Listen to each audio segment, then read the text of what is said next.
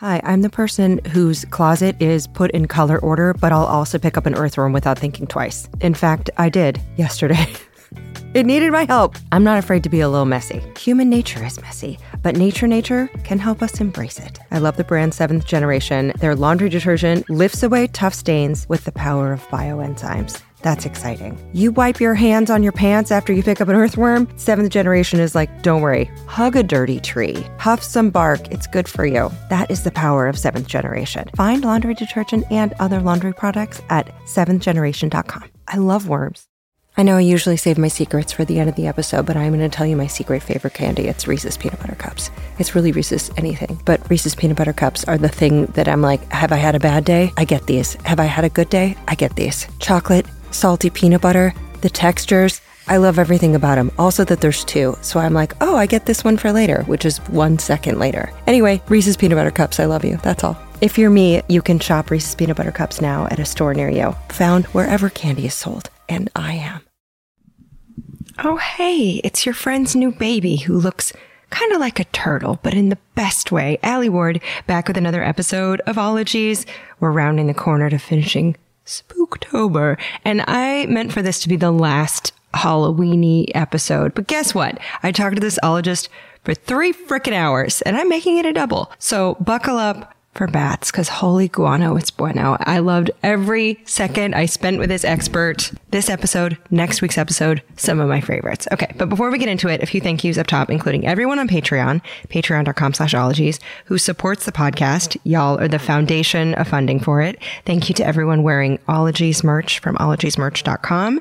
Thank you to all who make sure they're subscribed, who rate the podcast and keep it up in the charts. Of course, you folks who leave reviews for me to read like a weird lurking monkey so I can pick a new one each week, such as the Narn Goddess, who says, from disaster to perfection, from entropy to order, somehow this podcast encompasses the sacred, the profane, and the mundane in a way that makes us delight in every revelation. And finally, at the end of the day, we emerge from each episode icky and radiant, like a shiny penny barfed up by a hagfish. It's absolutely delightful. As are you, the Narn goddess. Thank you for that. Also, Rory Watts, who says imposter syndrome is super real and that they love hearing stories of queer scientists and makes their little bi heart so happy. So anyway, your reviews, I read them and I love them and thank you. Okay, now chiropterology. Are you ready for the best etymology maybe ever? As soon as I saw this word, I was like, well, I'm going to have to start a podcast. The word origin,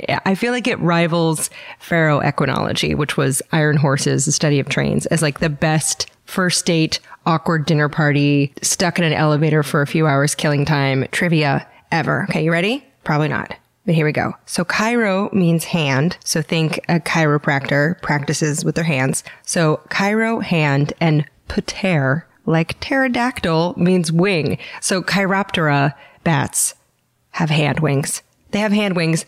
The wings are made of hands. So as mammals, these little critters fly around on the floopy membranes of webbings between their long ass bony fingers. They've been haunting the night for as long as 60 million years. They make up 20% of all mammal species. There are over 1400 recognized species of bats, and we will cover all of them.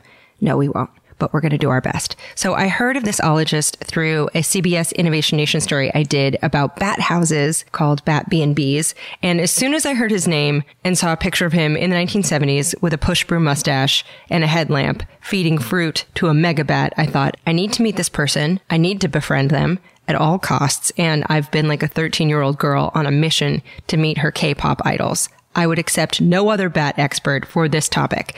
So he's been working in this field for over five decades, has written several books for lay people about bats, including The Secret Lives of Bats and America's Neighborhood Bats.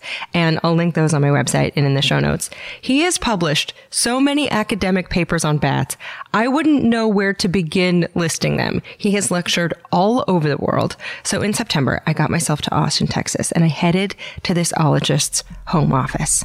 Okay, I'm in front of Merlin's house. Ah, total residence. This is so exciting. Okay. I have my hotel coffee. I'm sweating. It's a million degrees in Austin. I just, I look sweaty. So nervous, I met his wonderful wife, Paula, in the driveway. She led me in. Dr. Tuttle, it's lovely to meet you. I'm Alie Ward. This is a dream come true to talk to you about bats. I can't even tell you. This is far from his first media appearance. This dude is America's chiropterology darling, the go-to for bat questions the world over. He's even appeared on David Letterman in 1984 because of his bat knowledge. This is this bat, and you see how small he is. This bat is the one that sends thousands of otherwise mature grown brave men cowering, running in terror every year. I know of two cases in the last few months in Wisconsin. One man broke his leg falling downstairs getting away from one of these guys. One broke his arm swinging a tennis racket around a door jamb. Now, can I? Do Sure, I, you can touch him. I don't want to hold him. No? Now you got to admit.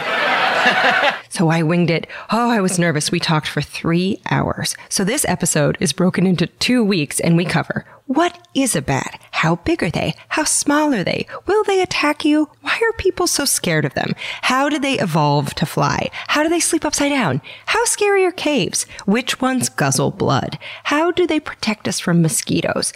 Can you train a bat? Why are they so cute? What's the deal with guano? The latest on white nose syndrome, which is not a drug problem. What is the best time and place to see bats and how can you help bats by letting them crash in your place? Kind of. So hang tight for part one and get ready to have a new favorite bat expert with conservationist, explorer, icon, national treasure, and chiropterologist, Dr. Merlin Tuttle.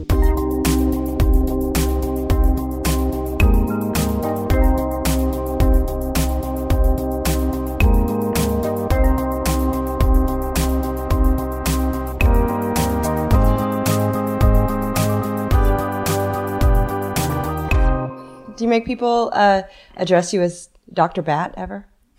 No, but there are a lot of people on this planet who know me only as the Batman. That's not a bad. That's not a bad nickname to have. It's pretty. when I was working years ago studying bats in the backwoods of Tennessee, the hillbilly moonshiners were always watching out for revenuers. And when I would drive into the final hollow where they had their moonshine, which I pretended not to know where it was, uh, en route to my bat caves, I would hear them yell across the hollow to each other, "The Batman's a coming!" and I don't think they ever knew my real name. Well, that's pretty appropriate then. But it was funny, you know, these guys, they they had a code of ethics uh, among themselves that was very strict. You know, you turn in a, a fellow to to the revenuers or something, and you deserved to die on the spot. It was these weren't these were tough guys, yeah. but they the moment I started studying bats in a cave near where they were making moonshine, they were down trying to figure out who I was and what I was doing. And I welcomed them and showed them how I put bands on the bats and explained that some of them are coming all the way from Florida to the Virginia Tennessee border to go hibernate in that cave. And, uh, they were so excited they ended up bringing their wives down to see me band bats the next night. And I ended up being really good friends with them. And the next winter, as I was still coming every 10 days to trap at the entrance, I was sleeping out in my car and uh, they became very concerned. You know, I shouldn't be out there in the snowy cold. And so they started inviting me to come. They, they, they're very poor. The home that they had was so poor that if you, they said we couldn't more than three of us go in the kitchen at the same time or the floor might fall in. And uh, I stayed with them a few nights, but then I realized that Hugh Kyle, the primary moonshiner among them, slept with a sawed-off shotgun in his bed in case the revenuers came at night. And I decided I didn't want to sleep in the middle of a possible battle. Oh! My gosh! As, as the Batman, you weren't uh, about to do any crime fighting. Oh my gosh! And so your work is probably primarily nocturnal when you're out doing field work, or how much of it is nocturnal? How much of it is? A lot of it's nocturnal, more than I would like it these days. Someone calling the bat line. That's the bat phone, huh?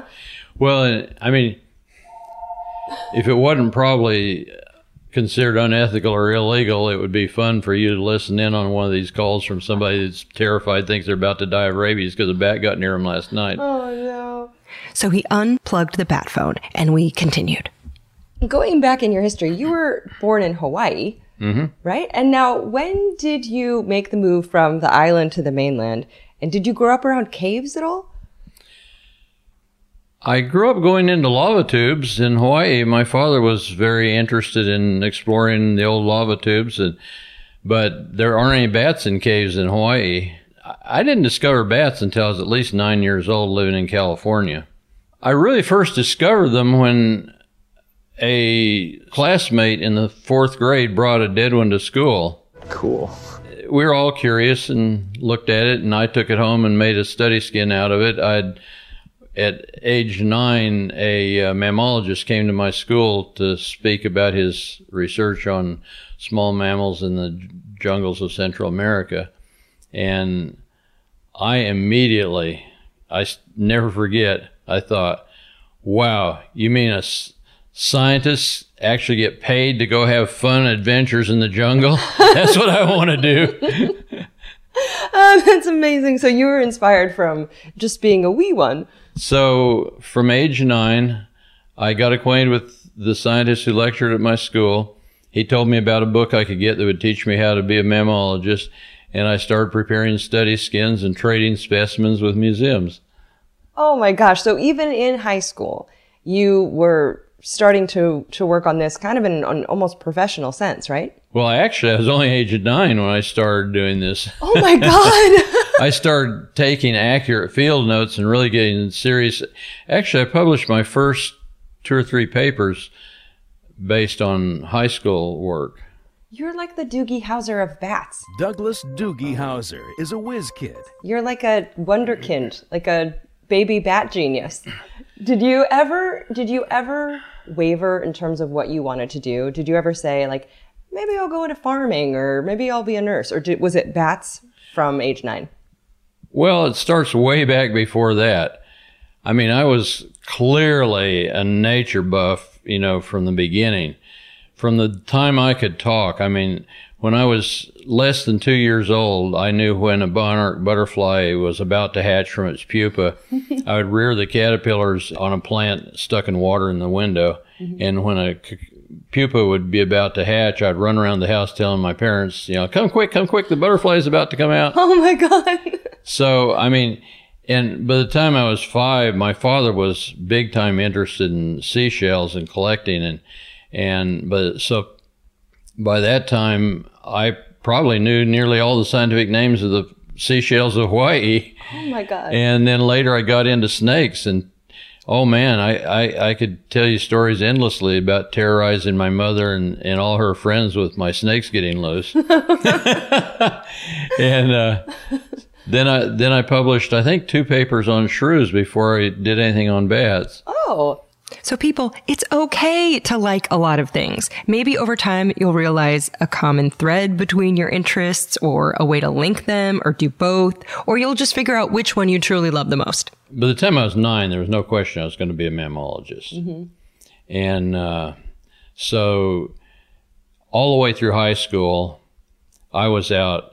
In fact, this is an interesting part of my story.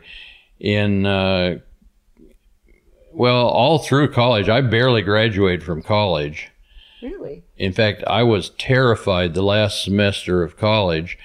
I found out at the last minute that if I didn't have a C average in my minor, I couldn't graduate, and I was taking biochemistry and about to flunk it. Oh no. And uh, so I stayed around the clock. I'd study for like an hour and then take a 20 minute nap and study for an hour and take a 20 minute nap. The reason I was terrified, I had a job. I was going to go f- directly from college to being co director of a $400,000 field project for the Smithsonian. Oh my god. All you needed was that just that piece of paper. right? This was based on the fact that while I was near flunking out of school, I was becoming a well recognized mammologist, hanging out with leading mammalogists in the field, learning from them, skipping classes while I did it. Oh no. And uh, So the funny thing was, I finally did graduate, got my job at the Smithsonian, but I'd been warned that I'd never make it into graduate school on my lousy grades. Merlin got a bachelor's in zoology at Andrews University in Michigan, but he was so focused on field studies of bats that he said they had to twist some arms to get him admitted to graduate school at the University of Kansas. He was admitted on academic probation, and his admission was so conditional, the school said they might not even keep him past his master's, even if he wanted to. But he got his master's, sure enough, in systematics and ecology, studying the zoogeography of Peruvian bats, and then he stayed for his PhD in ecology and evolution. His dissertation was on gray bats, and he graduated with honors, becoming Dr. Merlin Tuttle in 1974. I gave a commencement address this spring at a school where I point out that, you know, don't sit around and wait for somebody to t- tell you how you're going to get the biggest job opportunities, the most pay, that kind of thing, because it's always going to change. Whatever everybody's telling the students today is the big job opportunity area will probably be glutted five years from now. Mm. Pick what you're passionate about. And if you're passionate about what you've chosen, you're probably going to be in the top 5% of people doing it. And you'll get a job regardless of where the job market goes. If you're really passionate about something, you're smart enough to be a success at it. Mm-hmm. It's not about IQ, it's about dedication and, and endurance and passion. Oh, you thought this was just about bats? Oh, no way. Never. No. There's so much self help in here. Oh, get your heart ready. And I've definitely got the passion. and now, what is it about bats? What do you, what drew you to them in terms of, uh, of all the mammals that you could study? Well, I started out studying small mammals in general, mm-hmm. particularly shrews. Shrews are very interesting. Are they? Oh, very. Don't worry. I have my eye on a shrew expert, Dr. Leslie Carraway in Oregon. Come, coming for you. Anyway. When it comes to mammals, how many really fly? We just have bats and sort of gliding, gliding squirrels, right? Only bats truly fly. Okay, that's what I thought. Is that one thing you love about them? Well, I think I could have studied almost anything that happened to get in my way long enough to keep me focused for a while. Mm-hmm. Uh, I went through periods when I loved uh, snorkeling on coral reefs, and I could have easily been a marine ecologist. Uh, I went through a phase where I collected and identified, I think, 160 species of mosses and liverworts. I love nature, mm-hmm. but I think one of the things that's really made me much more successful than I could have been otherwise studying bats is I first loved the whole picture, all living things, and had a fascination for them. Mm-hmm. And so it was much easier then for me to understand where my animals fit and what their roles were in that system. Sure. So you understood the whole puzzle and so every piece in a puzzle becomes really interesting and vital. Yeah. Mm-hmm. And, you know, I, I get internally at least rather upset at people who are just focused on a species or a group and you got to save these and it doesn't matter how many others you trample on these have got to be saved mm-hmm. and it's not that way bats aren't safe until all living things are safe mm-hmm they're all inter interlocked, interdependent, and so are we. We don't get out of that. Mm-hmm. Oh, Merlin, come for the bats and stay for the poetic existentialism. He's the best. Speaking of existence, how do bats define themselves? What is a bat? How do you define a bat? I know that's a stupid question, but. Well, they nurse their young. Linnaeus, the father of modern techno- taxonomy, thought that bats were true primates because they had pectoral instead of inguinal breasts. Primates? Okay, this is the flying primate hypothesis, and it relates to the flying fox, which is a fruit eating megabat, as opposed to the smaller insect munching microbats. So, side note, none of them are blind as a bat. These little winged fluff muffins have pretty good eyesight, and microbats use incredible echolocation sonar to hunt for bugs. But revered Australian neuroscientist and vision researcher Jack Pettigrew, who sadly passed away earlier this year, had made an interesting discovery about megabat brains and vision. He discovered that all flying foxes have crossing over neurons between the eyes and the midbrain.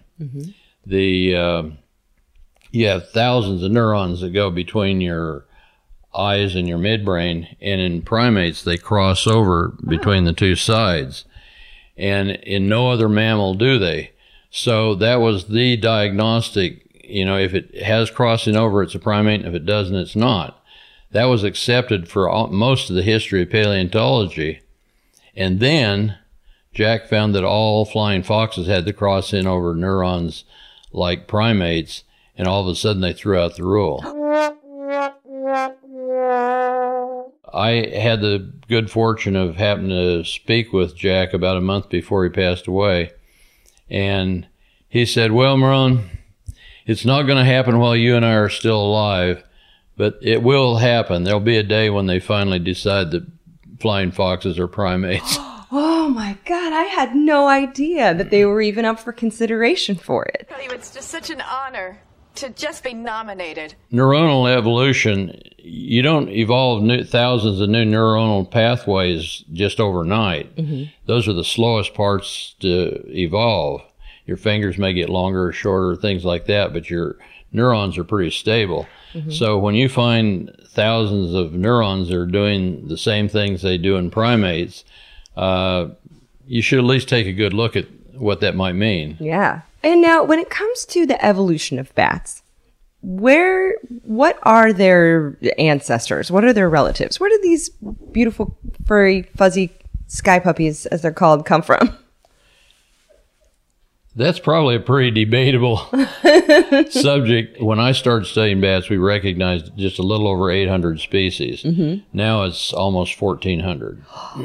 Now, are more and more people maybe going into areas that haven't been explored or caves, or do we have better technology? Why such a jump in the number of species?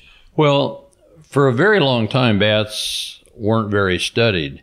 I mean, you you could go through a whole major in biology, and all you'd find out about bats was there was this order Chiroptera, and they flew, mm-hmm. and everybody ignored them. And bats haven't always been the easiest thing to study, even if you wanted to study them. But with modern technology, we're coming up with a whole lot more ways ways of looking at bats. Okay, so a bat is a mammal covered in fur that gives birth to live young and makes milk, and each one has a little belly button, and it's the only mammal capable of true flight. Also, you know how their wings are really just big webbed hands? So imagine if you had a stubby, clawed thumb and then your fingers got longer and longer until your pinky was as long as your whole body and webbed. And then you were like, later losers, and flew away. How badass are you? So badass. Also, bats used to be classified by their coat color, which Merlin says was bunk because some bats are bright orange in the wild and brown in captivity. Others change color after they're weaned. So yes, Actually, speaking of, let's talk about teeny tiny bat babies, shall we? Squirmy, little smush faced, seashell eared fuzzy wrigglers. Can you walk me through a little bit of a life cycle of a bat? Well, it's very different for different kinds of bats. Mm-hmm. Most bats produce just one pup a year, and that's part of why they're so easily threatened with extinction. They form the largest aggregations of any mammal except Homo sapiens. Oh, wow. And they not only form these huge aggregations in very vulnerable places like caves, but they only produce one pup a year per mom. They're programmed for long lifespan. 40 plus year old bats have been found. What? That's crazy. I didn't know that they could live that long. They're the longest lived mammals on the planet for their size. That's nuts. Because normally, typically, isn't there metabolism of smaller mammals typically shorter and they live they live less time? Do they have different hearts? Rodents rodents are lucky to get in two years. Right. Yeah. So how are they doing it, do you think? Well, bats are just totally different, and it largely centers around these long lifespans. And if if you're going to be as sophisticated and live as long as they do, you'd better be sophisticated socially and have a lot of smarts. Mm-hmm. In fact, it, when I first banded gray bats, I had big time suspicions that they were having friendships that you know like these four or five bats knew each other and would travel around each together because I had groups of up to several bats that I had caught all at the same time.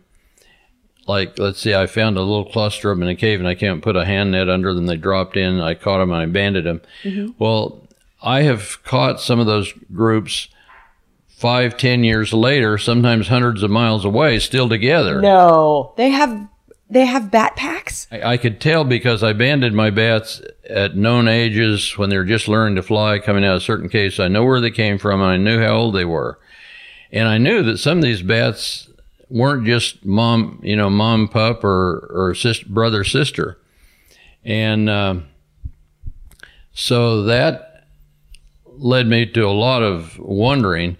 But it was only in the last few years that there was a paper published done on some really good research that could document that kind of thing, sh- concluding that bats have social systems strikingly similar to those of whales, dolphins, and primates. Oh my gosh. Do you think they, they can communicate with their sonar to each other? Well, bats have a much bigger repertoire of uh, communication ability than certainly than we do.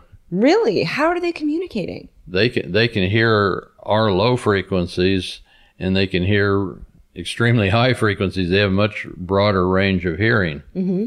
In fact, I years ago studied frog eating bats, and when I discovered that a bat ate frogs, the herpetologists all laughed and they didn't believe it because they'd never seen a bat chasing a frog. and the hearing specialist, the foremost hearing physiologist in America, nixed my first grant proposal to study it because they said that it is impossible for a bat to hear the low frequencies of frog calls. I'm sorry, sir, but you're wrong. They ended up doing research on how they did it. Mm-hmm. oh my God. Okay, side note a research institute just called the Bat Lab in Tel Aviv has been analyzing 15,000 different noises that bats make. And they made a recent discovery that a lot of the time they're nestled together in colonies, kind of a mix between a cuddle party and a rush hour commuter train from New Jersey. Those noises are bats bickering. Yep, just bitching at each other like, Jesus, Eric, move over. Who farted? Who ate a grasshopper and farted?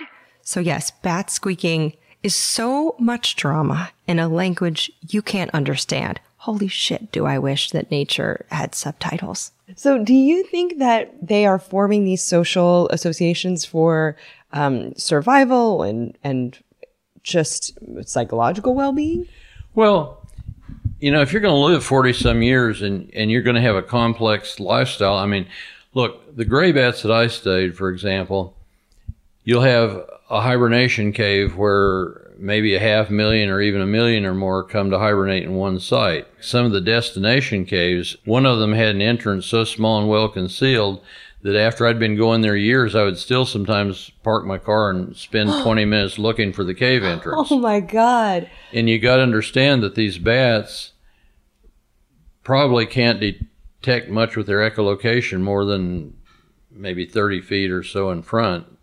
That's not a whole long ways. Yeah. They're having to cross terrain that is changing constantly. I mean, we're cutting down forests, we're building cities, we're doing everything under the sun to change things on them. You got to be pretty damn sophisticated to figure all just your travel routes out. You know, there's a paper published a long time ago that showed that there was a species of bat that didn't eat frogs that homed in on ponds where frogs were calling just as an indicator of where they would find the most insects. Oh God. That's amazing. Merlin says bats are important in controlling agricultural pests too, like the corn earworm moths. And on top of that, they are excellent meteorologists. So if you see a bat, just kindly stop it and say, excuse me, pardon me, will I need an umbrella tomorrow? I mean, if you can stop them, well, speed demons. They can fly thousands of feet above ground, catch tailwinds, and go 100 mi- close to 100 miles an hour. So that they can really, you know, if, if they can figure out where the storm disturbances or things are happening, they know where the insects are happening. And we probably got a lot more to learn about that. But um, just to illustrate how important the bats can be to crop protection, the bats just from Bracken Cave alone, a cave that I spent 20 years getting protected near San Antonio, just those bats, 10 to 20 million of them, eat between 100 and 200 tons of insects in a night. A night? In a night. Oh, God. And now get this one of those bats, just one, can eat enough corn earworm moths to prevent them from laying 20,000 or more eggs. That's enough to force a Texas farmer to spray multiple acres with pesticides at a cost of $74 an acre. You said you weren't good at math, but I'm starting to doubt that. I think you're better at math than you say you are. That's amazing. So the importance of them for pest control is huge. Nationally, it's been conservatively estimated to be 20, worth 23 billion a summer. Oh my gosh. But the sad thing is that we're just looking at the tip of the iceberg of what should be. Most of the of America's bats were probably lost before we were born. Really? Now what is cause what caused that decline? Was it loss of habitat? Uh, loss of habitat's a big factor. Loss of habitat is what, of course, happens when people get scared and start burning their caves. Merlin told me that two decades ago, in one part of Kentucky's Mammoth Cave National Park, he was able to convince park officials to remove a concrete door that they'd put up at the entrance of a cave and make it friendlier to the bats who used to live there. And the bats were like, oh shit, wow, okay, thank you. And the park staff were really proud this time to show me that in 20 years we'd gone from right at zero to 300,000 bats in that cave. Oh, that's amazing. It's not too late to restore bats, but it's too late if we don't change our attitudes. And it all gets down to attitudes. People fear most what they understand least. We all fear more taking off in a plane than riding to the airport in a taxi. And yet the taxi is far more dangerous. Yeah. it just seems to be the way we are. And um, it's been very easy to scare people about rabies in bats, disease in bats. Did you know that you're actually almost twice as likely to die of a Coke m- vending machine falling on you as you are of bat rabies in America? I believe it. I bel same with sharks. Sharks kill like 5 people a year. Merlin says way more people die of food poisoning at picnics, from dog attacks, maybe even from falling coconuts. In America, your chance of dying by rabies is about 2 million times less likely than your death by diabetes. And no lie, I ate leftover confetti cake for breakfast. I should have been terrified of it and thrown it at a wall and run screaming based on those odds. If bats were even fractionally as dangerous disease wise as they're purported to be, people like me would have been dead eons ago. Yeah. Have you ever had a bat bite you? Never had a bat bite me. I'm probably the world's foremost authority on bat bites. What is it like when they bite you? Now, I'm not I'm not a guy to brag about being bit. I don't want to encourage people to be careless and get bit by any animal they don't know or even one they do know. Mm-hmm. But here's the key. Mm-hmm. I've never been bitten by a bat that wasn't biting in self-defense because I was handling him and he was frightened. Mm-hmm. I have never been attacked by a bat. I've been surrounded by millions at a time for days at a time in their caves. I've personally photographed more than 300 species in every part of the world where they exist, and I've still not seen a an aggressive bat. And yet, what you hear in these people wanting to scare us because there's big money in it, we hear that bats are sneaking around biting people in their sleep without them knowing it. Merlin and other bat researchers, like veterinarians, have gotten pre-exposure vaccination against rabies. That just protects them against defensive bites from some unfamiliar critters they handle. So unprotected people bitten by any animal, of course, should get advice regarding a possible need to be vaccinated and to have the animal tested for rabies. just be safe. If I'm trying to scare you into taking your rabies shots, mm-hmm. I'll tell you that almost every person in America who gets rabies gets it from a bat. True. Mm-hmm. But did you know that's only one and a half people a year out of the whole U.S. and Canada combined? One and a half people a year. And One and a half people per year. I mean, you risk, you, you put your life at greater risk driving one mile in a motorized vehicle than your annual risk of rabies in America. Mm-hmm. And the good news is that for anybody who simply doesn't handle bats, the odds of contracting rabies or any disease from a bat are right at zero. So we recorded this at Merlin's kitchen table in Austin, which is of course known for its caves and bats and attractive people in bands. Look at the Congress Avenue Bridge right here in Austin. Mm-hmm. When hundreds of thousands of bats started moving into that bridge, public health people warned that they were rabid, dangerous, would attack people. People signed petitions demanding that they be eradicated. They were right on the verge of doing it when I came here and convinced the city that they might be better off saving the bats. Mm-hmm. Today, decades later, we're still waiting for the first person to be attacked. we're still waiting for the first person to contract a disease. The bats are simply eating tons of insects nightly and bringing in millions of tourist dollars every summer. Mm-hmm. You can't find a better, safer neighbor. Won't you be my neighbor? now, what about people who want to put up bat boxes in front of their, or, you know, on their house? Well, it's a great idea. If you're going to go to all that trouble or expense, so just be sure you do it right. If you go to my website, there's a a uh, resource on my website at merlintuttle.org that uh, tells you how to recognize a good bat house from one that isn't good, and even lists several producers that make good ones that I have personally tested. Okay, side note, a bat house is a relatively flat, usually wooden structure about the size of a suitcase, and you can mount it on your house or barn about 12 to 20 feet off the ground. So little flying critters can nestle up and roost in it like little snuggly furry sardines. Well, I'm the one that first introduced bat houses to America. You did? Was that a hard sell? The hard sell was with my colleagues. Really? I had several leading colleagues who actually one of them even published a scientific paper claiming that bat houses didn't work and it was unfortunate that without naming me specifically that that some people were promoting them to raise money despite the fact they didn't work. And all of these people that made those kind of claims ended up using them as research sites for their students when they worked. Did they ever issue a public formal apology? no. they might still owe you one. So I didn't want to take up too much of Merlin's time, and I thought I'd just move on to the Patreon questions. But as we have established, Merlin is the best, and he was in no hurry to wrap up the bat facts. Uh, before we get there, though, let Yeah, me yeah. point out, you know, that there's a lot of interest when people find out that they couldn't have margaritas without bats. Oh, really? Mexico's tequila and and mezcal industries, which those products sell for billions of dollars annually, could be lost without bats to pollinate the agaves which produce those products. The whole chewing gum industry might never have existed if it wasn't for the uh, chicle tree that is bat seed dispersed. Okay, side note there was a study done recently in Indonesia, which is one of the top three suppliers of cacao beans.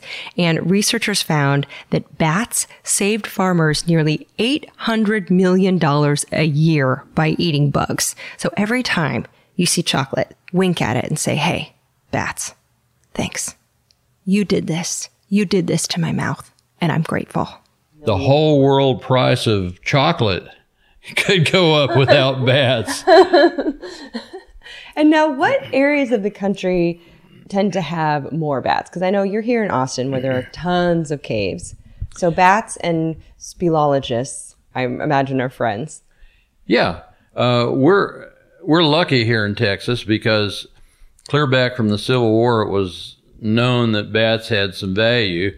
They mined the uh, guano for saltpeter to make gunpowder. In fact, one of the biggest declines ever in American bats came during the War of 1812, when extensive bat caves were mined for saltpeter for gunpowder. Who's taking care of the guano in the caves? Like, you've got, let's say, a million bats in a cave. There's some droppings. What's normally digesting that? Where's that? Well, now you've come to a whole new area we could have spent most of our time talking about. Bats are the primary producers of energy in a cave ecosystem, no less than plants are on the surface. oh, wow. And there are thousands and thousands of different kinds of microorganisms. Uh, a study done in Bracken Cave, I think there was a, at least a thousand species and maybe a couple hundred genera of bacteria in a tablespoonful of guano from there. And most of them weren't known from any place else. And among those, they found a whole bunch of them that had biotechnological significance. See, when the dermestid insects in that cave feed on the bat droppings, their poop ends up creating a lot of ammonia. Mm-hmm.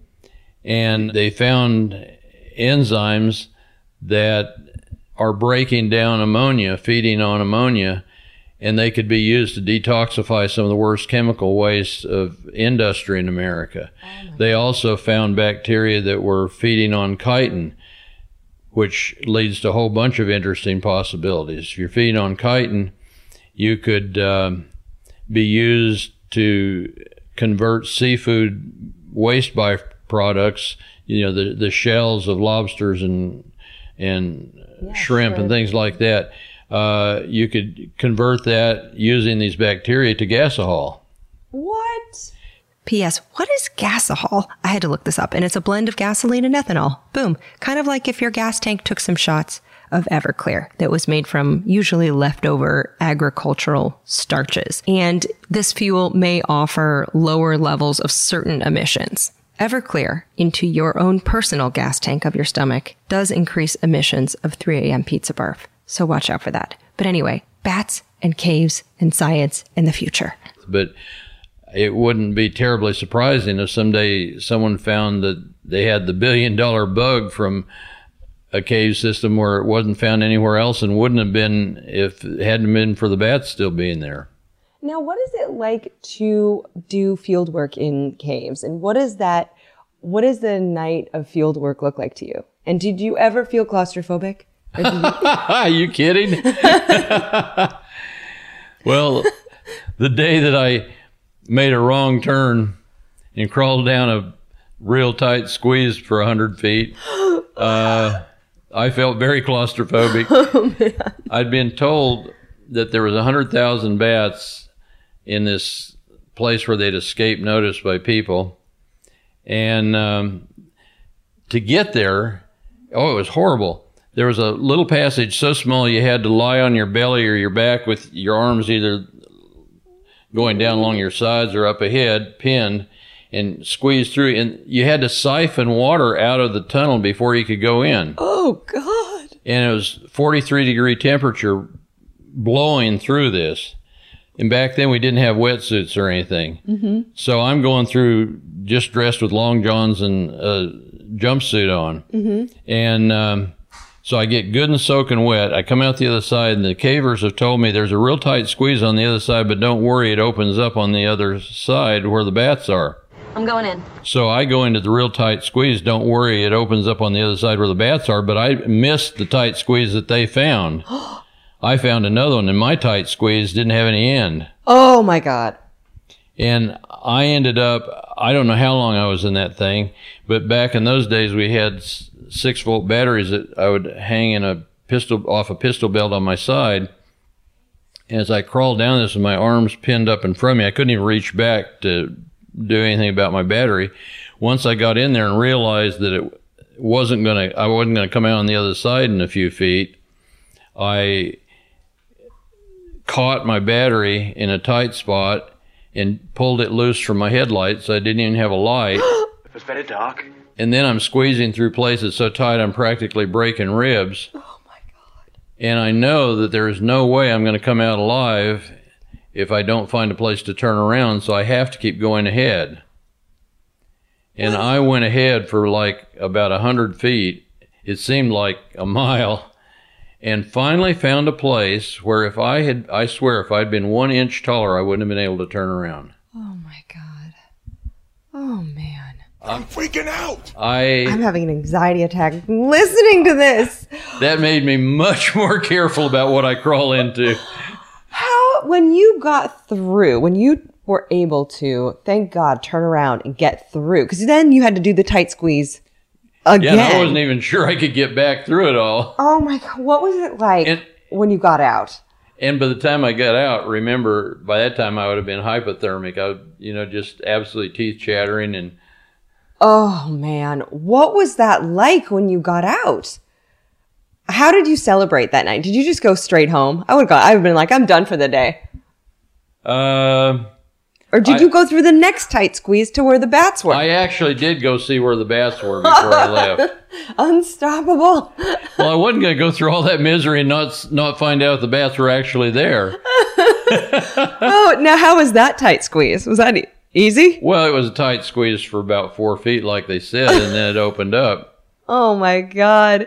So you went through 25 times what you needed to, really 50 times what you needed to because you had to come all the way back. Oh, how are the bats? Well, I have found a lot of undiscovered parts of caves by looking for bats because a lot of our bats nowadays only survive where people can't find them. Mm-hmm. And uh, so, by sometimes following where you see bats disappearing, uh, you can find caves that nobody knew about. So they're kind of like uh, the tour guides into unknown caves. Come, follow me. We started earlier to talk about what's happened to American bats, what the cause of decline is. Mm-hmm. A major, major cause of decline is loss of hibernation caves. Mm-hmm. The Mammoth Cave system alone had millions, probably tens of millions of bats hibernating in it. Early visitors reported that you could go for miles and the walls were solidly covered with bats in the winter Oh my God. and they've lost those resources and now they have to travel much farther to find a place to overwinter. When they get there it's often too warm or too cold and stresses them out so they have to wait squander energy faster than they should. All this makes them vulnerable to what else may happen that's a threat. You know it's like you've got a pie here and every time you take a piece out of it, you got that much less energy left for survival. So, you know, it's my opinion that many of the deaths that have occurred in recent years from the fungus that causes white nose syndrome may very well not have occurred had the bats not lost key hibernation sites and were already suffering at the edge of their energy limits. Right. And now, and that was a question I was going to get to, which I'm glad you brought it up. But what is exactly white nose syndrome? This is a a fungal infection. It's a fungal infection that appears to have been inadvertently introduced from Europe. It's found all across Europe and Asia. The bats in Europe and Asia rarely are harmed by it. They may have been harmed by it a long time ago, but they've evolved immunity. And it's been said that some human undoubtedly brought it who went to a cave in Europe and then went to a cave in America. But truthfully, we don't know how it got here. I think it's more probable that a bat came across from Europe in a shipping container. Ah. There are published records of quite a few bats that have ended up in the U.S. or U.K. Uh, just because they got on a in a crevice in a shipping container, and the next thing they knew, they were waking up out at sea where they couldn't get off, and then they ended up in a new country. Where's everybody? Oh my gosh. And so maybe one that was infected with it uh, spread it to a cave. Do they know the actual area where they first kind of identified it in on this continent? Yes, it was a commercial cave in New York, and um, it's been said that that proved that it was human born. But if a new fungus came to a state, where would you expect it to be seen first? In a commercial cave where people are going every day. Mm-hmm. It doesn't mean that, that that people started it there. It just means that it was more likely to be found there. Right. Correlation, of course, is not causation. So more peepers on bat nosies could just have helped identify it faster. We don't know. There's been a huge focus on stopping its spread by telling people that they couldn't go in caves anymore. Uh, and that hasn't even slowed the spread because bats are far more effective spreaders.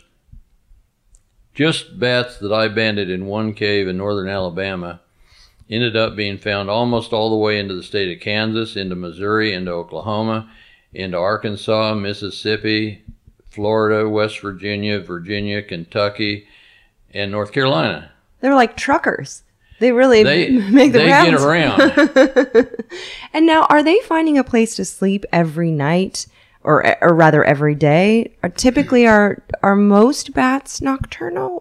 Are they sleeping like on a daily The schedule? The only truly diurnal, or at least partially diurnal bats, are on remote uh, islands where there are very few birds of prey. Mm, okay. A bat in the daytime is pretty easy prey for a hawk. When are they sleeping? Like, let's say that they are out and about. Are they returning to the same cave unless it's a hibernation period or a migration period? Bats are very loyal to specific areas.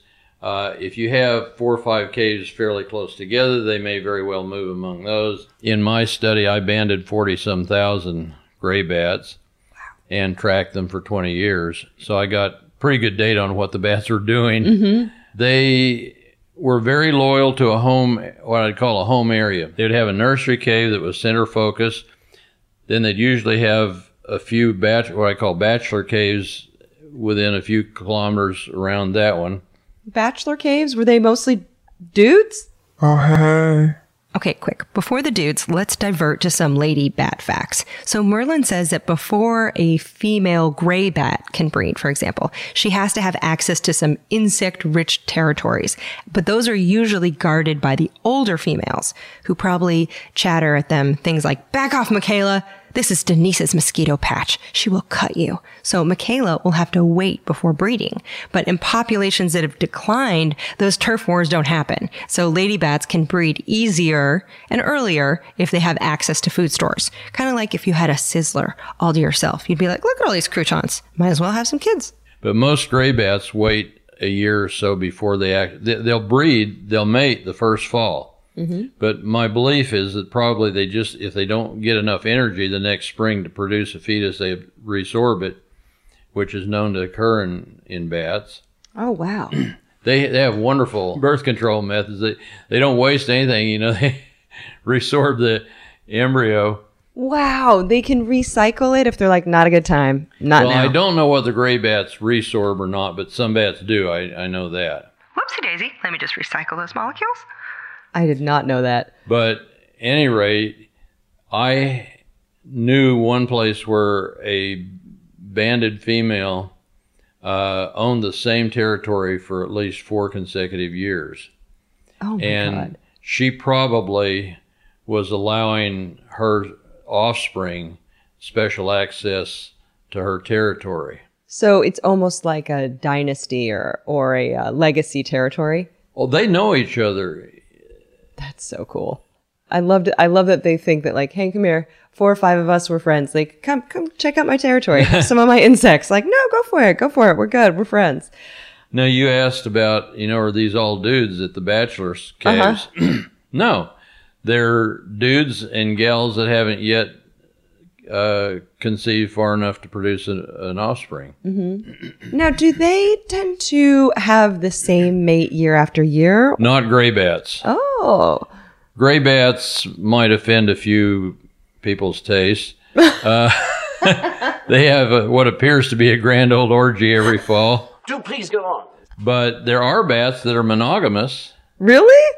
and uh, apparently stick together for long periods of time. One will stay with the pup and babysit, and the other will go out and hunt and bring rats and things back and and for the one that's babysitting. Oh my God. Now, what is the biggest bat and the smallest bat? You've got everything from giant flying foxes with almost six foot wingspans. Six foot wingspans? Yeah, That's bigger than this table. I had no idea they were that big. yeah. Oh my God. Wow. Okay. So they're huge. all the way down to tiny little bumblebee bats, which actually I'm I'm leading a trip in November to show members of Merlin Tuttle's Bat Conservation, these bats We're going to look at the flying foxes and the bumblebee bats on the same trip. What? Where are they? Thailand. They're both in Thailand? Uh huh. Oh my God, that's an amazing trip. I Might just have to piggyback on that trip. I'm going to look at that info. So in mid November, Merlin is leading a group through Thailand to see painted bats, flying foxes, wee little bumblebee bats, and more. So is this man living his dream or what? The answer is yes. Also, it should be noted that Merlin is an incredible bat photographer and his thousands of bat photos are kind of like if bats had a glamour shot studio set up in the jungle. He has photos of huge eared bats and scrunch faced bats and dog looking flying foxes and bright orange fuzzy little pups. By the by, why do some bats have long noses, like an Irish setter dog, and others have a face that looks like they pressed a vagina against glass and it stayed that way? Well, in general, microbats with the squish face eat bugs and they rely on echolocation that comes from and bounces off their mouth and their nose leaf. And yeah, that thing's called a nose leaf. Anyway, flying fox type megabats, by contrast, tend to eat fruit, which they don't have to hunt because fruit tends not to fly around and evade them. So they don't have all of those nose leaves. Also, is now an okay time to list off some of my favorite bat names? Okay, good. Just listen to these. The little golden mantled flying fox, Patrizi's trident leaf nose bat, eastern small footed myotis, a mountain tube nosed fruit bat, a dragon tube nosed fruit bat, demonic tube nosed fruit bat, St. Aignan's trumpet eared bat, hoary wattled bat, pungent pipistrelle, white bellied yellow bat, wrinkle lipped free tailed bat, cinnamon dog faced bat, naked rumped pouch bat, hammer headed fruit bat. Oh, by the way, the last of which, the hammerhead, has a face kind of like a warped horse. It looks like if you shrunk a moose tiny and then gave it wings. If it were a Star Wars creature, people would be like, mm, this is too much. And that fills my heart with warm rays of golden sunshine. One thing I find so interesting about bats is that their head shapes vary so, so much. Like that, isn't there a hammerhead bat that just looks like a balloon, kind of? Oh, I love those big male hammerhead bats. Yes. I never worked so hard in my life trying to get a picture of a bat. I caught dozens of hammerhead bats, but I never got an alpha male. Uh, no, so the alphas have bigger heads? They have bigger heads. Well, they're older and they're more developed. Mm-hmm. Uh, I've, I definitely have the world's most nearly complete collection of bat photos. Yeah, your bat photos are amazing. but I still don't have a fully. Now I've got some pretty nice males, but not the not the gorgeous one that I want. so you've seen ones that you just haven't been able to photograph. the reason I don't have the gorgeous one, those alpha males are usually way the highest up in the safest place courting, and they're not coming down to feed where I can catch them very much. The people are catching those are putting nets way up in the canopy of the forest. Oh my god. And back when I was trying to catch mine, we didn't yet have triple what we call triple high nets that we could raise up to where they are. And so there are un, probably unphotographed, like alpha male hammerhead bats out there. Well, people looking for Ebola in, in them have photographed them. Oh wow. And, and that's another sore point with me. Mhm. You'd think nowadays that it'd been documented clearly that bats are the source of Ebola, and yet that's not true at all. After all these years of speculating that came from bats and spending millions of dollars trying to prove it came from bats, still, in my opinion, the best evidence doesn't go to bats. really? Where do you think it came from? Well, we had, don't have any proof yet. Okay, the last time they said they had real good evidence that Ebola might come from bats, they found a piece of RNA virus in a bat, insectivorous bat's mouth, in a mouth swab. Mm-hmm. They said this was related to Ebola. You know, it was they couldn't prove it, but it was a genetic fragment that could be. Yeah. But another vir- virologist himself pointed out that that could just as easily come from the bat eating a mosquito or something that was carrying Ebola, making the bat a controller instead of a vector. Oh my God. What I point out is that even sick bats rarely become aggressive. It is so rare that in 60 years of studying bats all over the world, hundreds of species, I have yet to see an aggressive bat or to document one actually going out and attacking somebody. I mean, a vampire bat in Latin America, yes, may sneak up and try to get a nip at night. Can I please have it back? But that's not what we're talking about in the rest of the world. Yeah. Uh, our bats simply, if if I saw a bat that looked aggressive, I would assume immediately that it had rabies. I wouldn't no no joking about it, and I'd I'd have be treated or have somebody treated if it seemed to have bitten anybody. Mm-hmm. But even touching a rabid bat is not an exposure if you're not bitten or exposed to an open wound. Rabies, side note, is a virus that can be transmitted from animals to humans, and it is potentially fatal if it's not treated. But Merlin says that a fear of rabies is very lucrative. So post treatment for rabies, which people have been known to get needlessly in a panic without even being bitten by or touching a bat, just seeing one, that treatment will run you $48,000 in some American emergency rooms. Dogs, coyotes, foxes, skunks, raccoons can also all carry rabies, but bats are out there taking the heat. Let me make one point abundantly clear. Mm-hmm. For anybody who simply doesn't handle bats, the odds of contracting any disease from any bat are very close to zero. Yeah. Oh, I believe it. We hear so much about bats, but did you know that worldwide dogs count for 99% of human rabies? About 60,000 a year as opposed to probably 10 a year worldwide from bats. You know, we're kind of naturally a little bit frightened of anything we don't know about. We don't know much about bats. We only see a bat when he's in trouble, dying, or, you know, being defensive. Oh my gosh. Can I ask you listener questions? Sure. Yeah. Okay. They have good questions. Okay, before we get to your questions, there were almost 350 submitted, the most for any episode to date. But first, a word about some sponsors who make it possible to donate to a cause each week. This one was easy. The Merlin Tuttle Bat Conservation. It's an organization that relies on a powerful combination of science, field knowledge, and photography to help save millions of bats, to protect public health, economies, and worldwide ecosystems by teaching people to live harmoniously with bats. And the founder is a pretty dang cool guy. So a donation went directly to that nonprofit at merlintuttle.org. And now you may hear some words from sponsors who made that possible.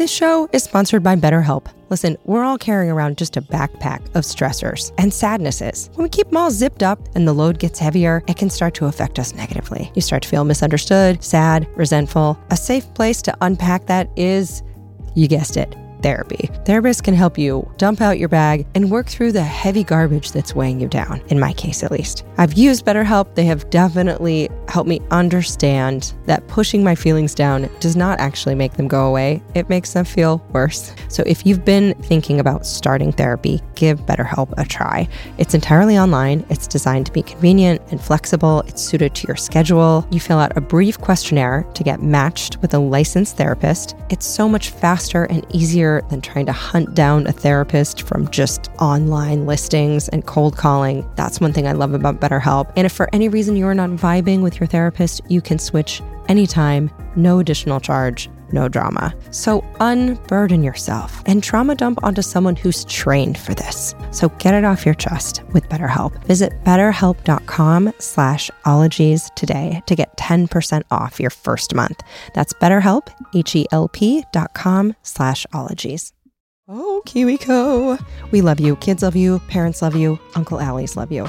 Here's the deal. So whether you're staying at home or you're heading out on some summer explorations, KiwiCo is inviting kids, also kids at heart, that's you, to enjoy their first ever summer adventure series. So kids from two years old to teens can receive six hands-on science and art project kits over six weeks. They have something for everyone. They have different topics for each age, whether your kid wants to explore space or learn about dinosaurs. And I've heard from my parental friends that summer can be a little challenging to keep the kiddos busy. KiwiCo's like, we did the legwork for you. And the Summer Adventure Series is this personalized experience with super fun activities like a bottle rocket kit where kids can build an actual bottle rocket, and you can either receive all of your summer adventure crates at once or weekly for six weeks. I think it's so amazing that they have different crates for different ages everything from the great outdoors that has like giant bubbles or a window garden to a trebuchet kit for ages 9 to 14, an entrepreneur where you can do textured clay projects. If you have kids, if you know kids, keep them occupied and learning and having fun this summer with KiwiCo. And you can get 20% off your summer adventure series at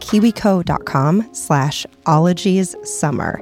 That's 20% off your summer adventure at kiwico.com slash ologies summer. Oh, have fun.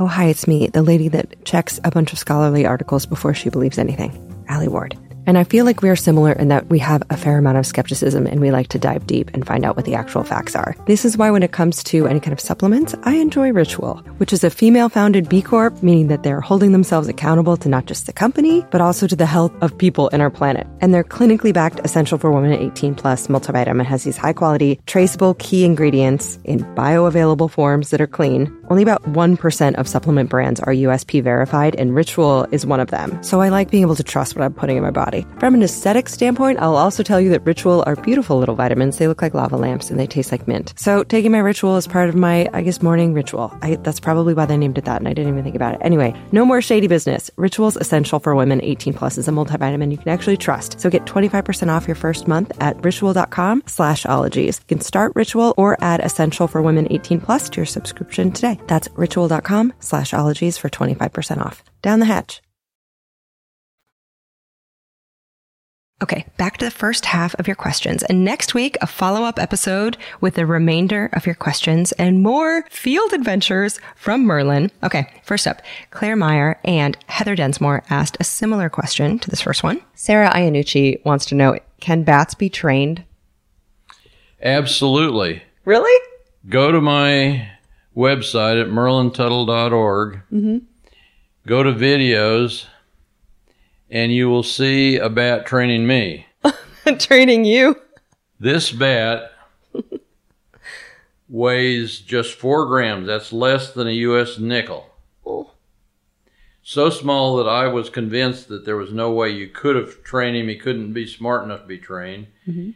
And yet, the first one I got, uh, I put it in my walk-in studio because I was going to photograph it there, and I fed it mealworms, hand fed it while I held it when I first took it in after I'd caught it, and then I left it over the night. I came back the next day to do some photography. As soon as I walked into my studio, the bat flew down and started bumping me in the nose, flying up and bumping me in the nose. And I wouldn't tell this story if I didn't have proof recorded. this bat is bumping me in the nose time after time. In fact, he did it so many times that my wife had time to go run grab another camera and say, "Oh, I got to get this. Here, put your shirt on." You know, it was really hot and I was without a shirt on. Said, "This is going to be interesting. Put your shirt on." And the bat's still doing it. and and so I finally go. I realized that the bat was trying to get my attention. He wasn't attacking me. Yeah. Uh, so I got a mealworm, and as soon as I held the mealworm up to him, he flew right up and took the mealworm out of my hand. Oh my God. Now, here's an animal weighs less than a nickel, never seen a human only hours before, never saw mealworm hours before, never caught a non-flying insect probably in his life.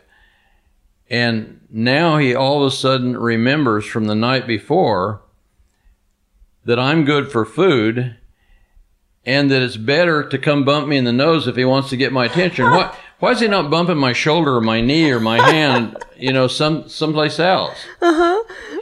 And if this seems almost unbelievable, Mm-hmm.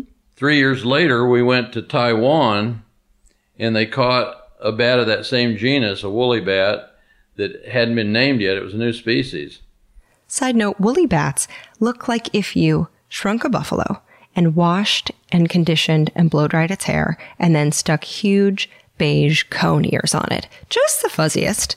and they brought it to me to show them how to photograph a bat catching flying insects, Mhm. which is a real challenge. And um so it was they didn't. It rained a lot, and they didn't catch this bat until like two nights before I had to leave the country. And I figured, God help me, I'll never be able to train this bat and do these things in that time. and so I uh, decided, though, I'd go through the motions. Had to. So I take the bat into my studio, and I can't even get him to eat mealworms out of my hand. He will have nothing to do with cooperating at all. So I finally let him go in there, but I knew I couldn't keep a small animal like that without him having food, or he'd die on me. And it'd be very embarrassing to be a leading conservationist killing a new new species before it got described. Oh my god. So I released the moths to fly around in there with him. Came back a little while later to see if he'd eaten any of them. I saw wings on the floor, so I said, "Okay, I can keep him till tomorrow night anyway." Mm-hmm. The next evening, I come walking in knowing that there was no way I was going to photograph this bat because he's a total non-cooperator. Mm-hmm. I unzip the corner and start to come in, and then when I came in, he started bumping me in the nose just like the one in Borneo had done Oh my god. different, you know, totally different locality, totally different species. I wonder if that's how they nurse. Do you think that that's maybe how they get their mother's attention? I have no idea, but how would I relate to his mother? Tell me about your mother. He thinks I'm His mother food. wasn't as, his mother wasn't as big as my nose. Oh my god. So they can be trained and they can train you. I have trained quite a few bats. Mm-hmm. I can train them to go where I point. And primatologists tell me that they haven't even been able to train primates to do that. They've been able to train domestic dogs to go where you point, but not primates. Wow. And so when I was talking to a primatologist one time, she was really excited when when I said that I could train bats to go where I pointed. In fact, I've trained them to I'd point where I wanted them to come catch prey, take my hand back, and then a camera film crew would start with a high speed camera, and the bat would wait and wouldn't come until he heard the high speed camera come, and then he would come. oh my gosh. That's better than most actors in LA. Can hit a mark on time. I mean, I had one of those bats that uh, just new field assistant overtamed. I told him how important it was to get these bats over their fear of us and everything, and he just overdid it.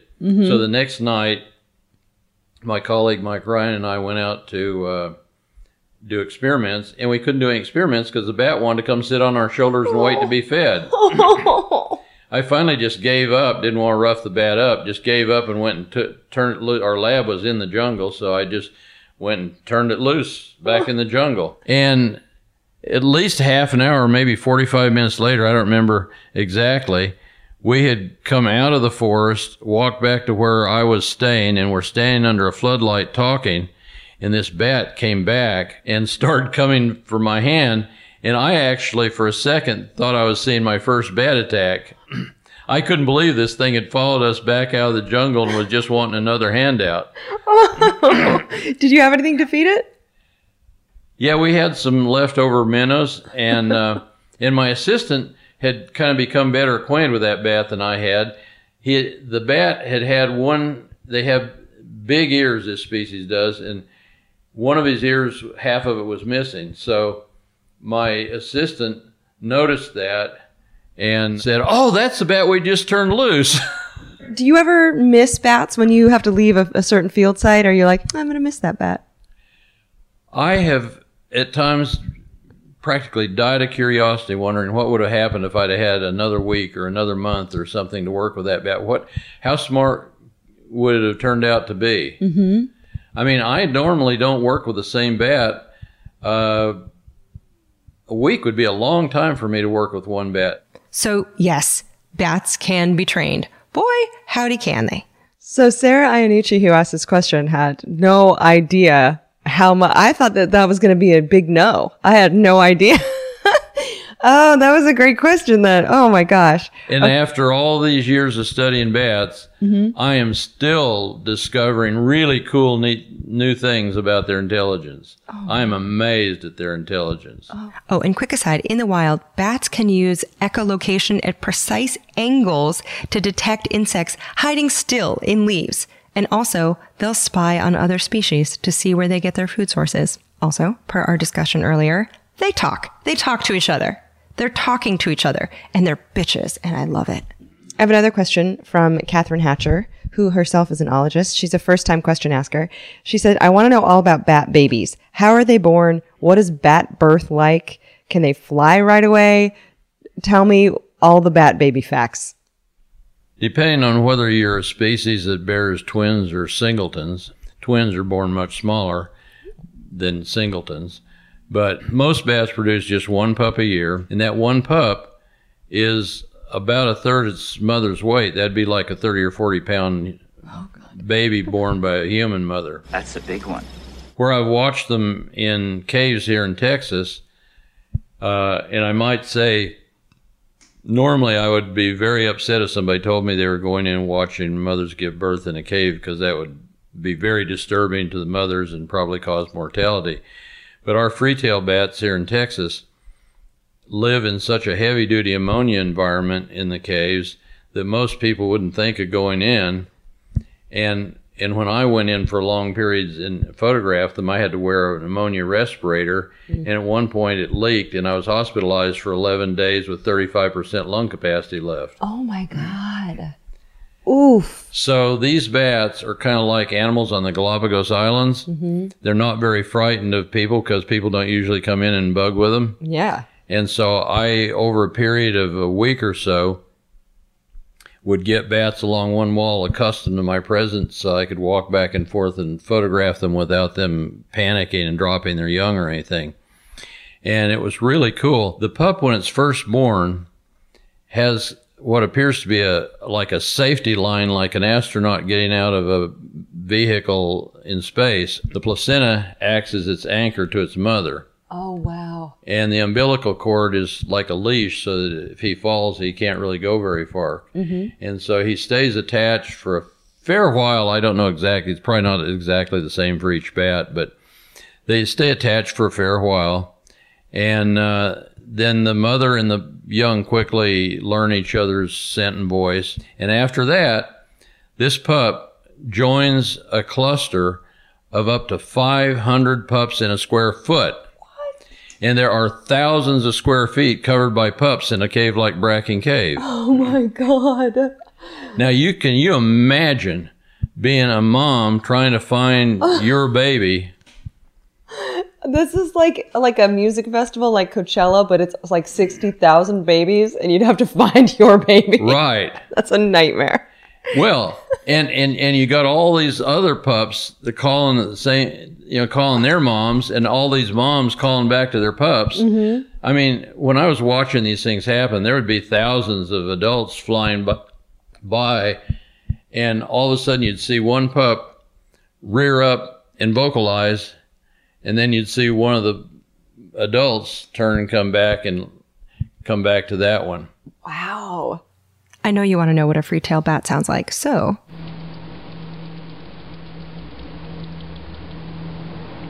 Also, Merlin says that they produce more milk for their size than a Jersey cow would because the pups need to grow fast and they're burning up so much energy clinging to a cold cave wall while their moms are out munching mosquitoes.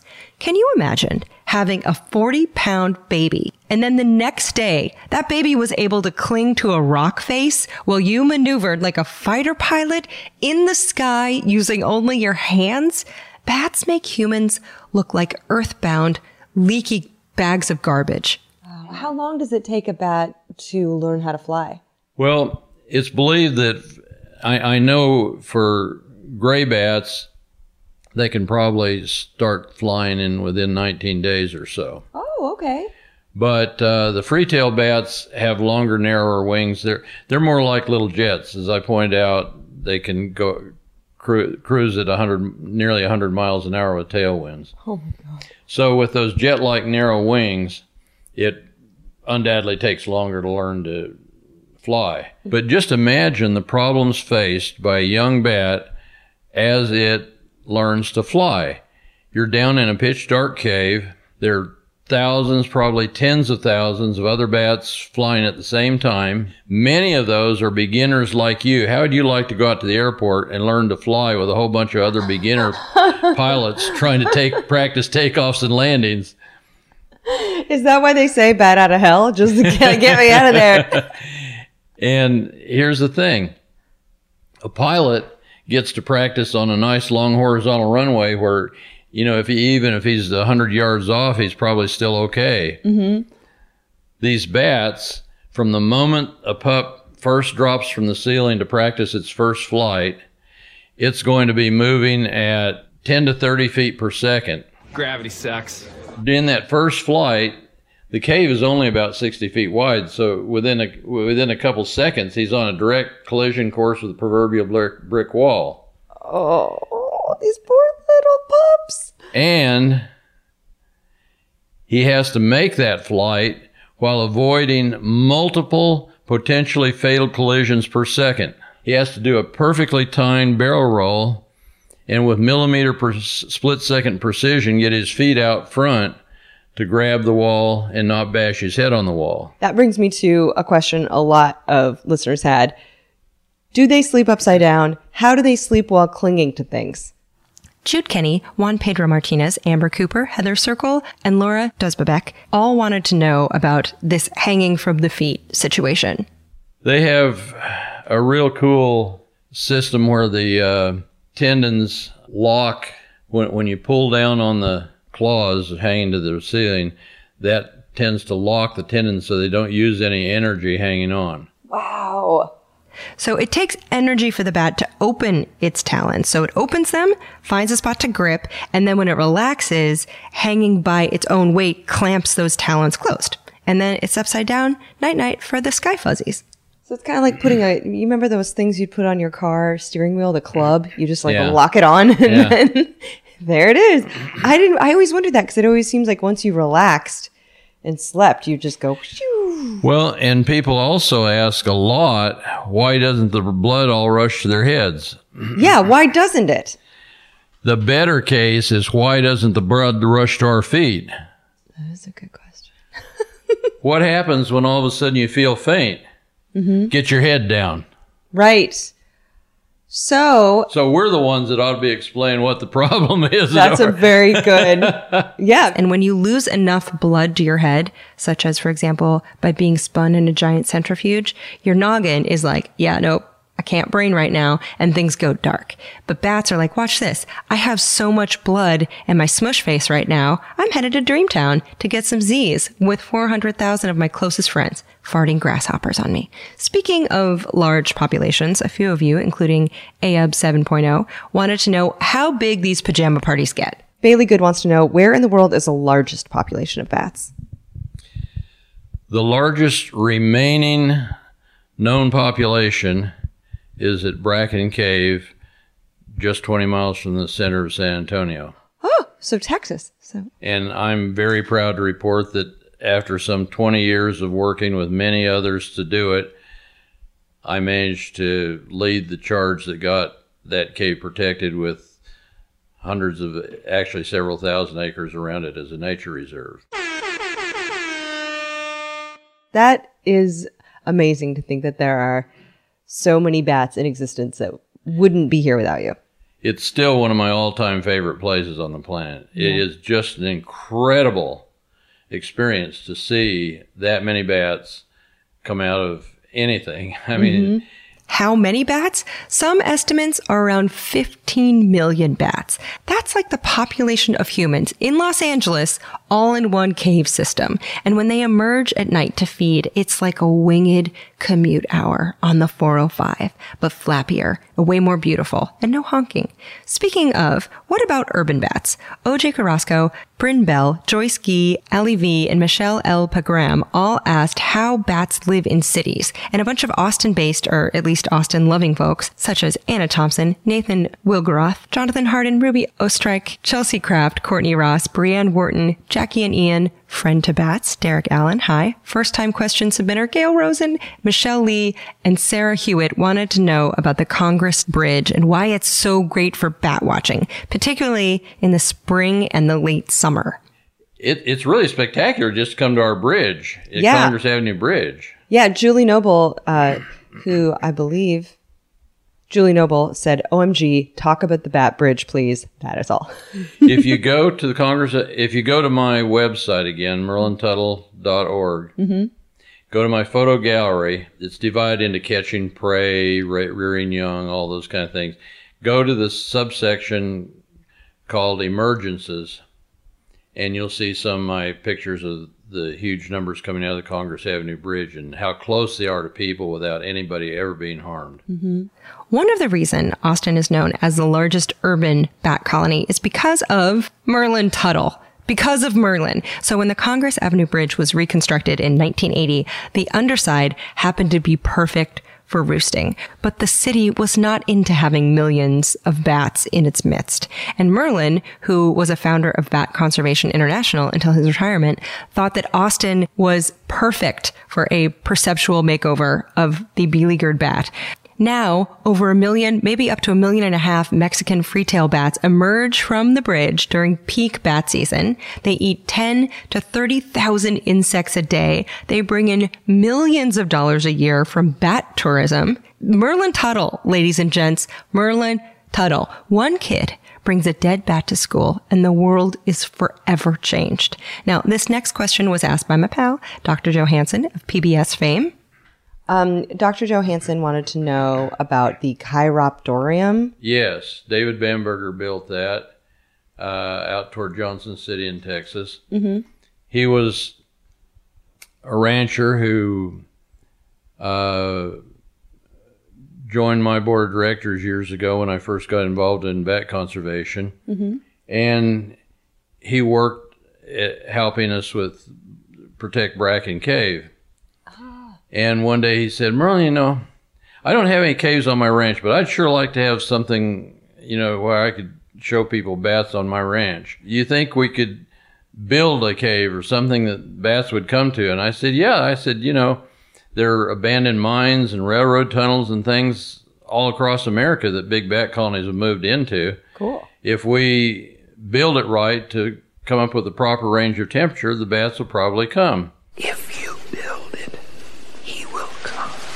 So he hired a really good uh, engineer, architect, whatever the combo should be, and I designed what what it should be like to get the right temperature and darkness for the bats, and the engineer architect designed something that wouldn't fall down, and um so then he named it the Chiroptorium, and uh, it's interesting. I told him to watch out that when the bats first came, don't go running in to see them because they might give you a bad report and not come back for a while because those first ones will be scouts.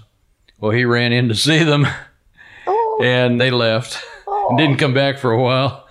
Don't be sad. Don't be sad. Don't be sad. It turned out okay. But uh, he now has between half a million and a million bats there in that. It's totally artificial cave. Wow. Does he get to claim them as dependents on his taxes or pets? Maybe not. I'll tell you what he does do now. He he goes in once once at least last time I talked to him he was going to start this going in once a year with a front end loader on a uh, small tractor and uh, harvesting the guano and using it on his ranch. Oh, yeah. so a ton of people had questions about that. Okay, so when it came to bats, a lot of folks on Patreon wanted to talk shit. And by that, I mean they had guano questions. Such as Julie Bear, who brought it to my attention that bat guano is used as a sculptural medium. Thank you, Julie Bear. Wow. Okay. Wow. Also, there were other questions about guano's safety and uses asked by Squark, Teresa Bossanova, Anne Valerie, Taryn Hawk, Devin Robertson, Aaron Ryan, Morgan Schulte, and Emmanuel Sanchez wants to know how dirty and unsafe is guano really? And is that a myth? That guano is unsafe? Well, I don't know that anything can be said to be safe. Right. For example, I point out when people tell me how dangerous bats are because one and a half people persons a year in the U.S. and Canada combined die of bat rabies, mm-hmm. and I point out that twenty to forty times that number die of dog attacks every year, mm-hmm. and then I say, but before anybody thinks I'm prejudiced and advocating against dogs, let me just point out that we still love our wives and spouses, but our spouses kill us off at the rate of over, over a thousand times what die of bat rabies. Oh man, that's a good point. So I mean, anything we do has some risk. Mm-hmm. Probably the biggest risk we all take every day is getting in our car and driving to work, but we don't think of it as a risk because we do it every day. Mm-hmm. And so if you ask if something, you know, has any risk, I have a hard time with that because there's nothing that doesn't have a risk. Yeah. What I can say is I personally have more than once sat and eaten lunch on an old dried up guano pile in a cave. Oh, In the in a winter cave, that's the warmest place to seat yourself because it insulates you from the hard rock that's colder.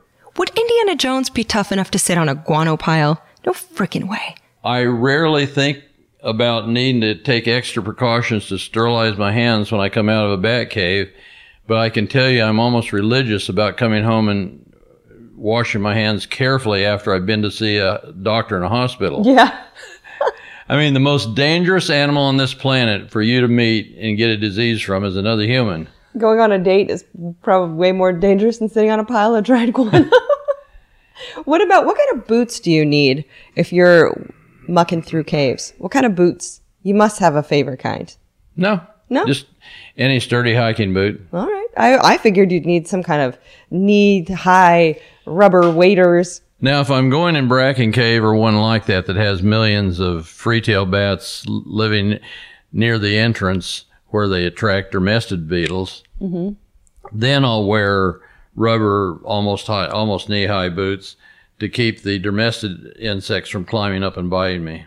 Okay, let's talk about bats inside your house, which was on a lot of your minds. Lauren Kelly, first time question asker, Evan Jude, Donna Sue, Oregonian Wesley Winks, Enrique Sarmiento, and Julie Noble, who, side note, Julie Noble dressed as me for Halloween week at her office and carried a number one dad mug.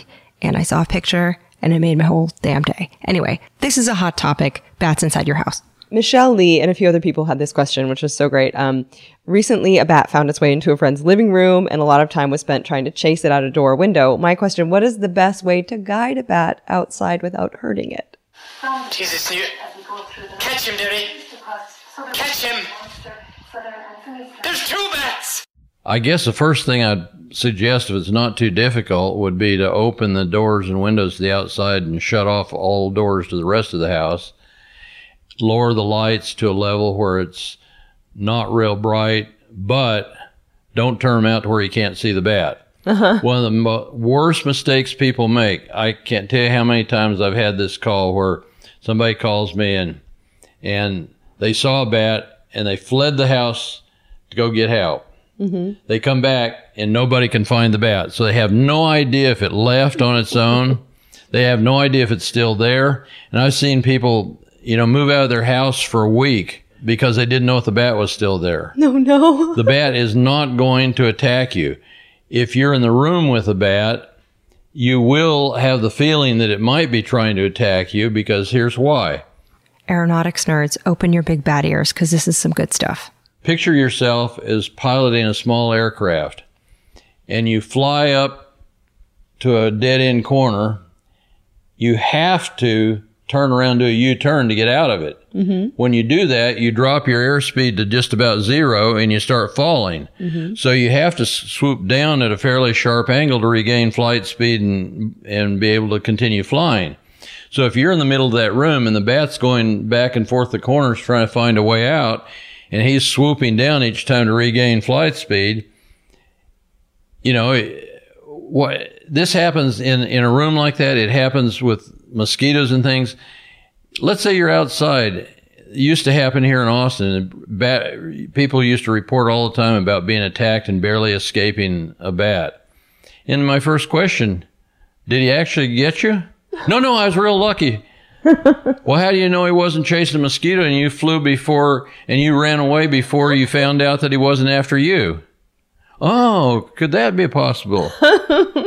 and I've even investigated cases where they got scratched on a rose bush on the way to their house, fleeing the bat, and then went and got their rabies shots oh. because the bat actually got them. Oh no. I've investigated maulings. Ooh, get ready for the story. Oh my word. Oh my word. a Tennessee Valley Authority dam in Alabama mm-hmm. shut down one time because the workers wouldn't go to work because the guy had been mauled by a bat in the dam. Mauled? Mauled. They're tiny. They called, and I had a consulting contract with them at the time. They insi- insisted on me coming down and settling problems. Mm-hmm. And I said, There's no need for me to come down. It's inconceivable that this guy got mauled by a bat. Inconceivable. You know, th- there's another explanation. You don't need me to come up with that. Oh, no, no, the, nobody's going to believe this until we get somebody, an expert down here.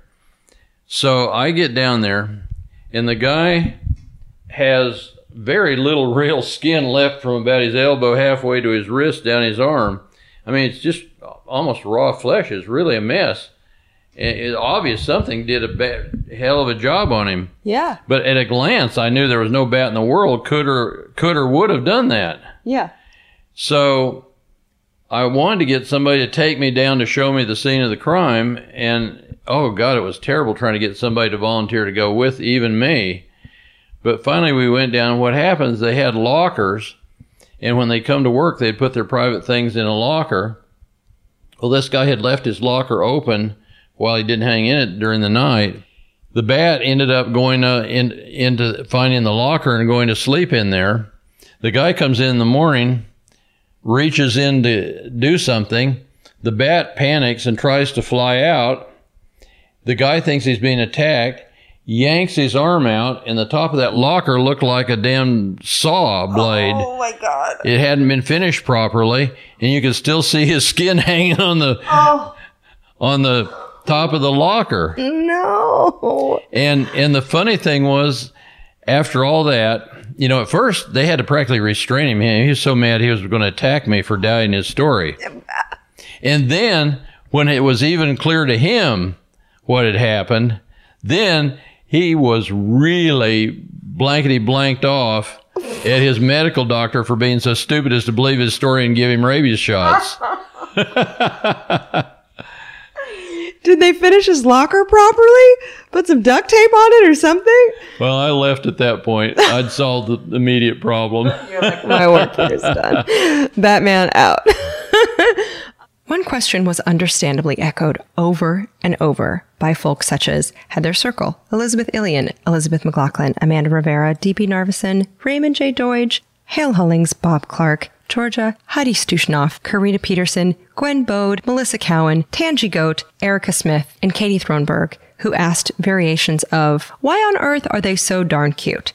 Why are bats so stinking cute? Are bats not the cutest? Why are bats so darn cute? Why are they so dang cute? And Katie's question, why do they look so cute in diapers slash little blanket burritos? Bats, you want to know why they're cute. It's a great question. Uh, a few people asked why they look so cute when they're wearing little blanket burritos and just why in general bats are so cute.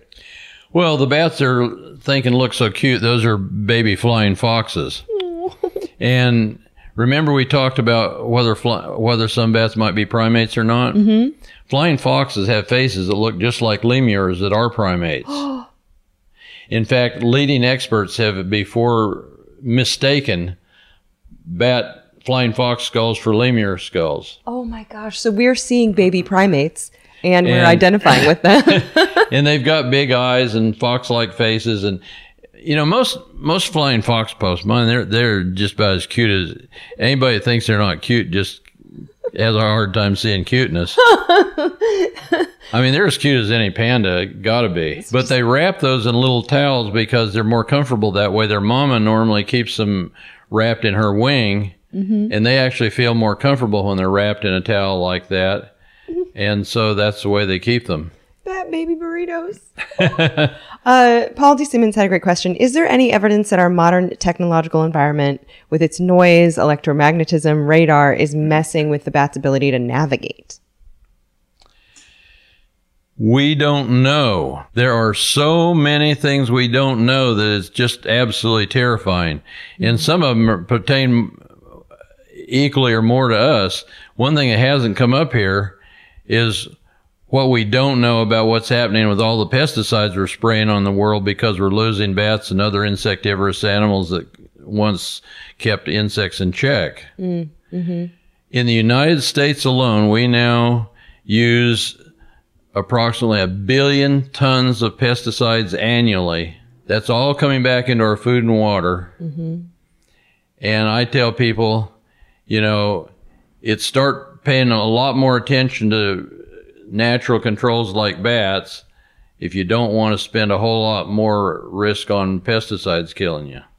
Will people having bat boxes in their backyard or in their, you know, the top of their house, will that help the bat population at all? Yes, it will.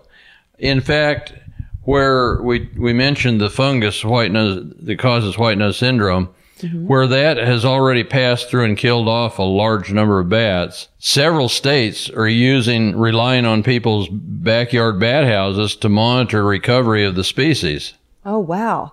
And so if you have that, you know, as a hospitable measure, then researchers can come and take a look and see how many people are, how many little bats are nesting in there. I mean, I, I personally help monitor a site in New York where we know that for like five or 10 years at least, they, this family had at least 1,200 bats every year in their bat houses.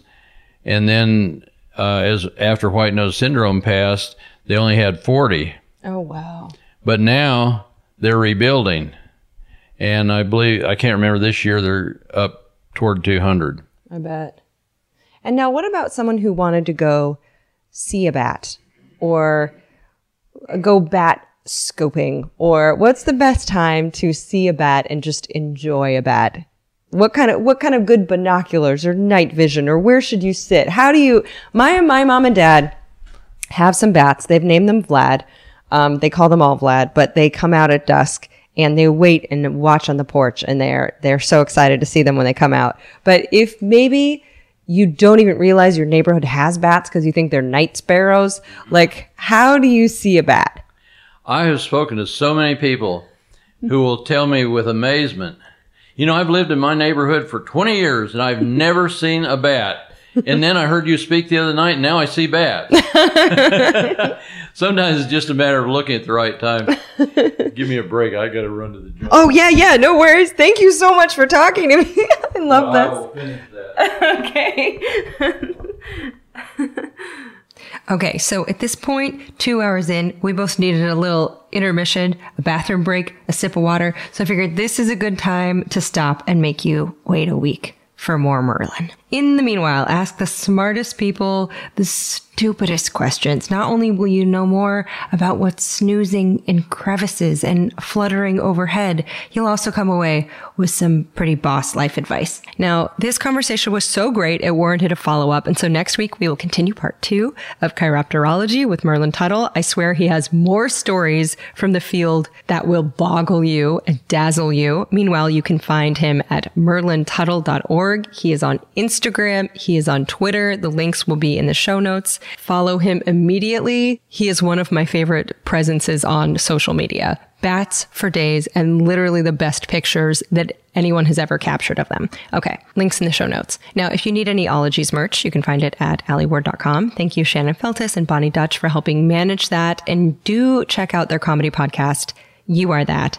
I am their guest this week, talking all things Halloween, making some confessions I'll probably regret. So that is You Are That. Also, another wonderful podcast started by an ologist is sports and performance psychologist Dr. Sari Shepphird's brand new Manage the Moment podcast, which you can find anywhere you get podcasts. I'll be her guest on November 25th. So subscribe to that now. Um, thank you to Erin Talbert and Hannah Lippo, who admin the Facebook Ologies podcast group. Hello to the non-Facebook folk subredditors out there. Thank you to Emily White and all the Ologies transcribers in that Facebook group helping to make transcripts available. Those are at alieward.com slash ologies dash extras link in the show notes. Thank you to Jared Sleeper for all the assistant editing, and of course to the human equivalent of a bat burrito, Stephen Ray Morris, who puts all the pieces together each week. Uh, Nick Thorburn wrote and performed the theme music, and stay tuned next week for more adventures in bats with Dr. Merlin Tuttle.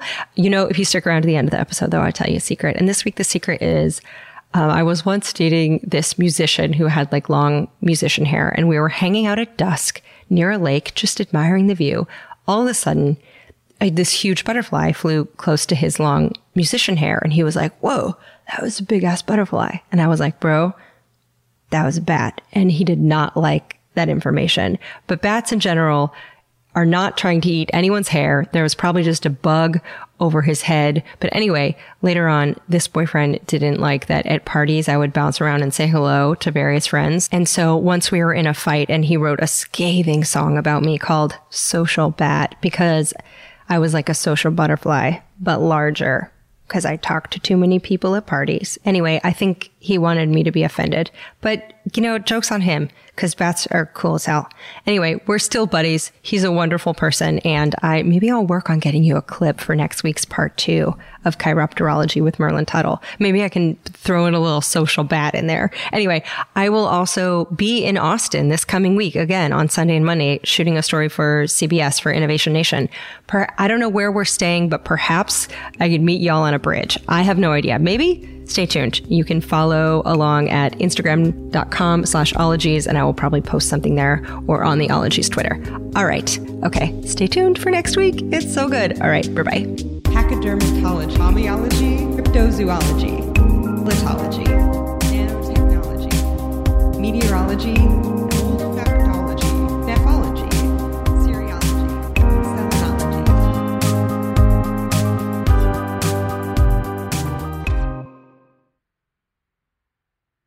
Four beautiful buttes. I, I mean, four beautiful bats. For 25 years, Mike's has been making lemonade the hard way. Mike's Hard Lemonade. Hard days deserve a hard lemonade. Mike's is hard, so is prison. Don't drive drunk. Premium all beverage with flavors. All registered trademarks used under license by Mike's Hard Lemonade Company, Chicago, Illinois. They say plants like music. Yeah, no, like really, they, they respond to the vibrations of it, which means that this playlist you're listening to, the plants are too. You know what else plants like? Organic soil from Miracle-Gro. It's made with all the best stuff like wood fiber and compost. Plus, it's OMRI certified organic, which officially means it's made with superior ingredients. And when you give your plants the stuff that makes them happy, they won't judge you on your iffy playlist. Hear that, plants? So go ahead and give them Miracle-Gro.